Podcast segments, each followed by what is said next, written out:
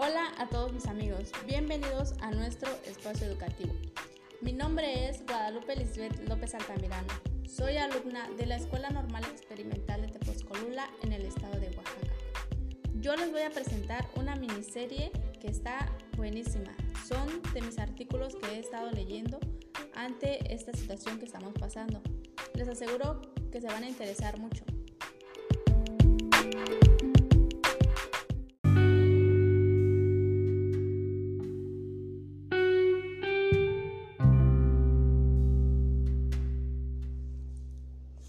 El día de hoy hablaremos de una lectura que de verdad me ha gustado muchísimo. Se llama La escuela ausente, la necesidad de replantear su significado de Ángel Díaz Barriga, que precisamente fue publicado en este año 2020. Esta lectura te hace analizar, reflexionar acerca de la situación que estamos viviendo.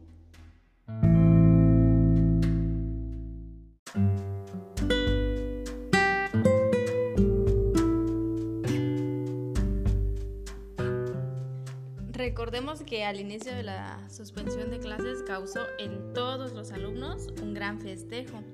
Ay, sí, las vacaciones se adelantarían unas semanas más. Pero, ¿qué pasó después de estar calendarizando el nuevo regreso? Fue creciendo nuestra preocupación porque la situación empeoraba aún más. Fíjense, he estado leyendo y en pocas situaciones se ha implementado programas emergentes de clases por televisión que son establecidos por la SEP. Esta vez optaron impulsar la educación digital en línea.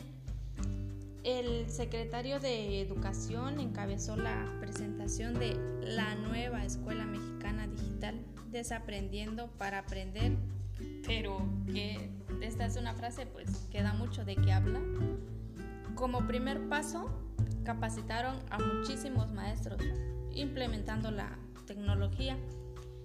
Pero, ¿qué pasa con los alumnos? Sabemos que en México, solamente en México, la educación siempre da de qué hablar, pues es uno de los países que cuenta con pocos recursos. Las familias no cuentan con una computadora, pero ¿alguien se ha cuestionado cómo están aprendiendo las comunidades lejanas? Porque yo sí. Supongo, ¿eh? Supongo que los maestros se turnan arriesgándose a un contagio, llevando sus cuadernillos a los alumnos. Pero los niños, ¿cómo aprenden? ¿Cómo resolverán sus dudas? Sabemos que el Internet en esas comunidades no, no es un buen acceso. Sí, tal vez cuenten con televisión, pero los alumnos no van a escribir rápido porque prácticamente solo se maneja el dictado. Otros papás pues trabajan para sostener a su familia, desatendiendo a sus hijos. Definitivamente no estamos preparados para este nuevo sistema educativo. Pero qué bien por los que pues tienen las posibilidades.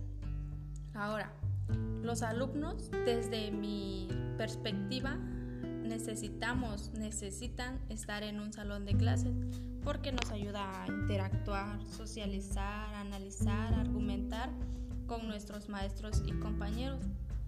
Aunque la preocupación ahorita en todos lados es salvar el año escolar. Y digo esto porque no, ya no se analizan las opciones de aprendizaje Solo es, ay ya, entrego por entregar mi trabajo. Y la realidad nos hace pensar cómo aprovechar esta situación para impulsar otro tipo de aprendizaje y aprender, pero pues quién sabe. La verdad ya, ya no se sabe ni qué hacer. Otro punto importante pues es el estrés que viven los padres por querer ayudar a sus hijos, ya que no cuentan con los métodos necesarios, las estrategias, como lo hace un maestro. Y sí, existen muchas quejas por parte de ellos, pero eso lo analizaremos en el siguiente podcast. Y es cierto, quizás no se cumplan todas las tareas previstas en el currículo formal, pero seguramente algo bueno saldrá.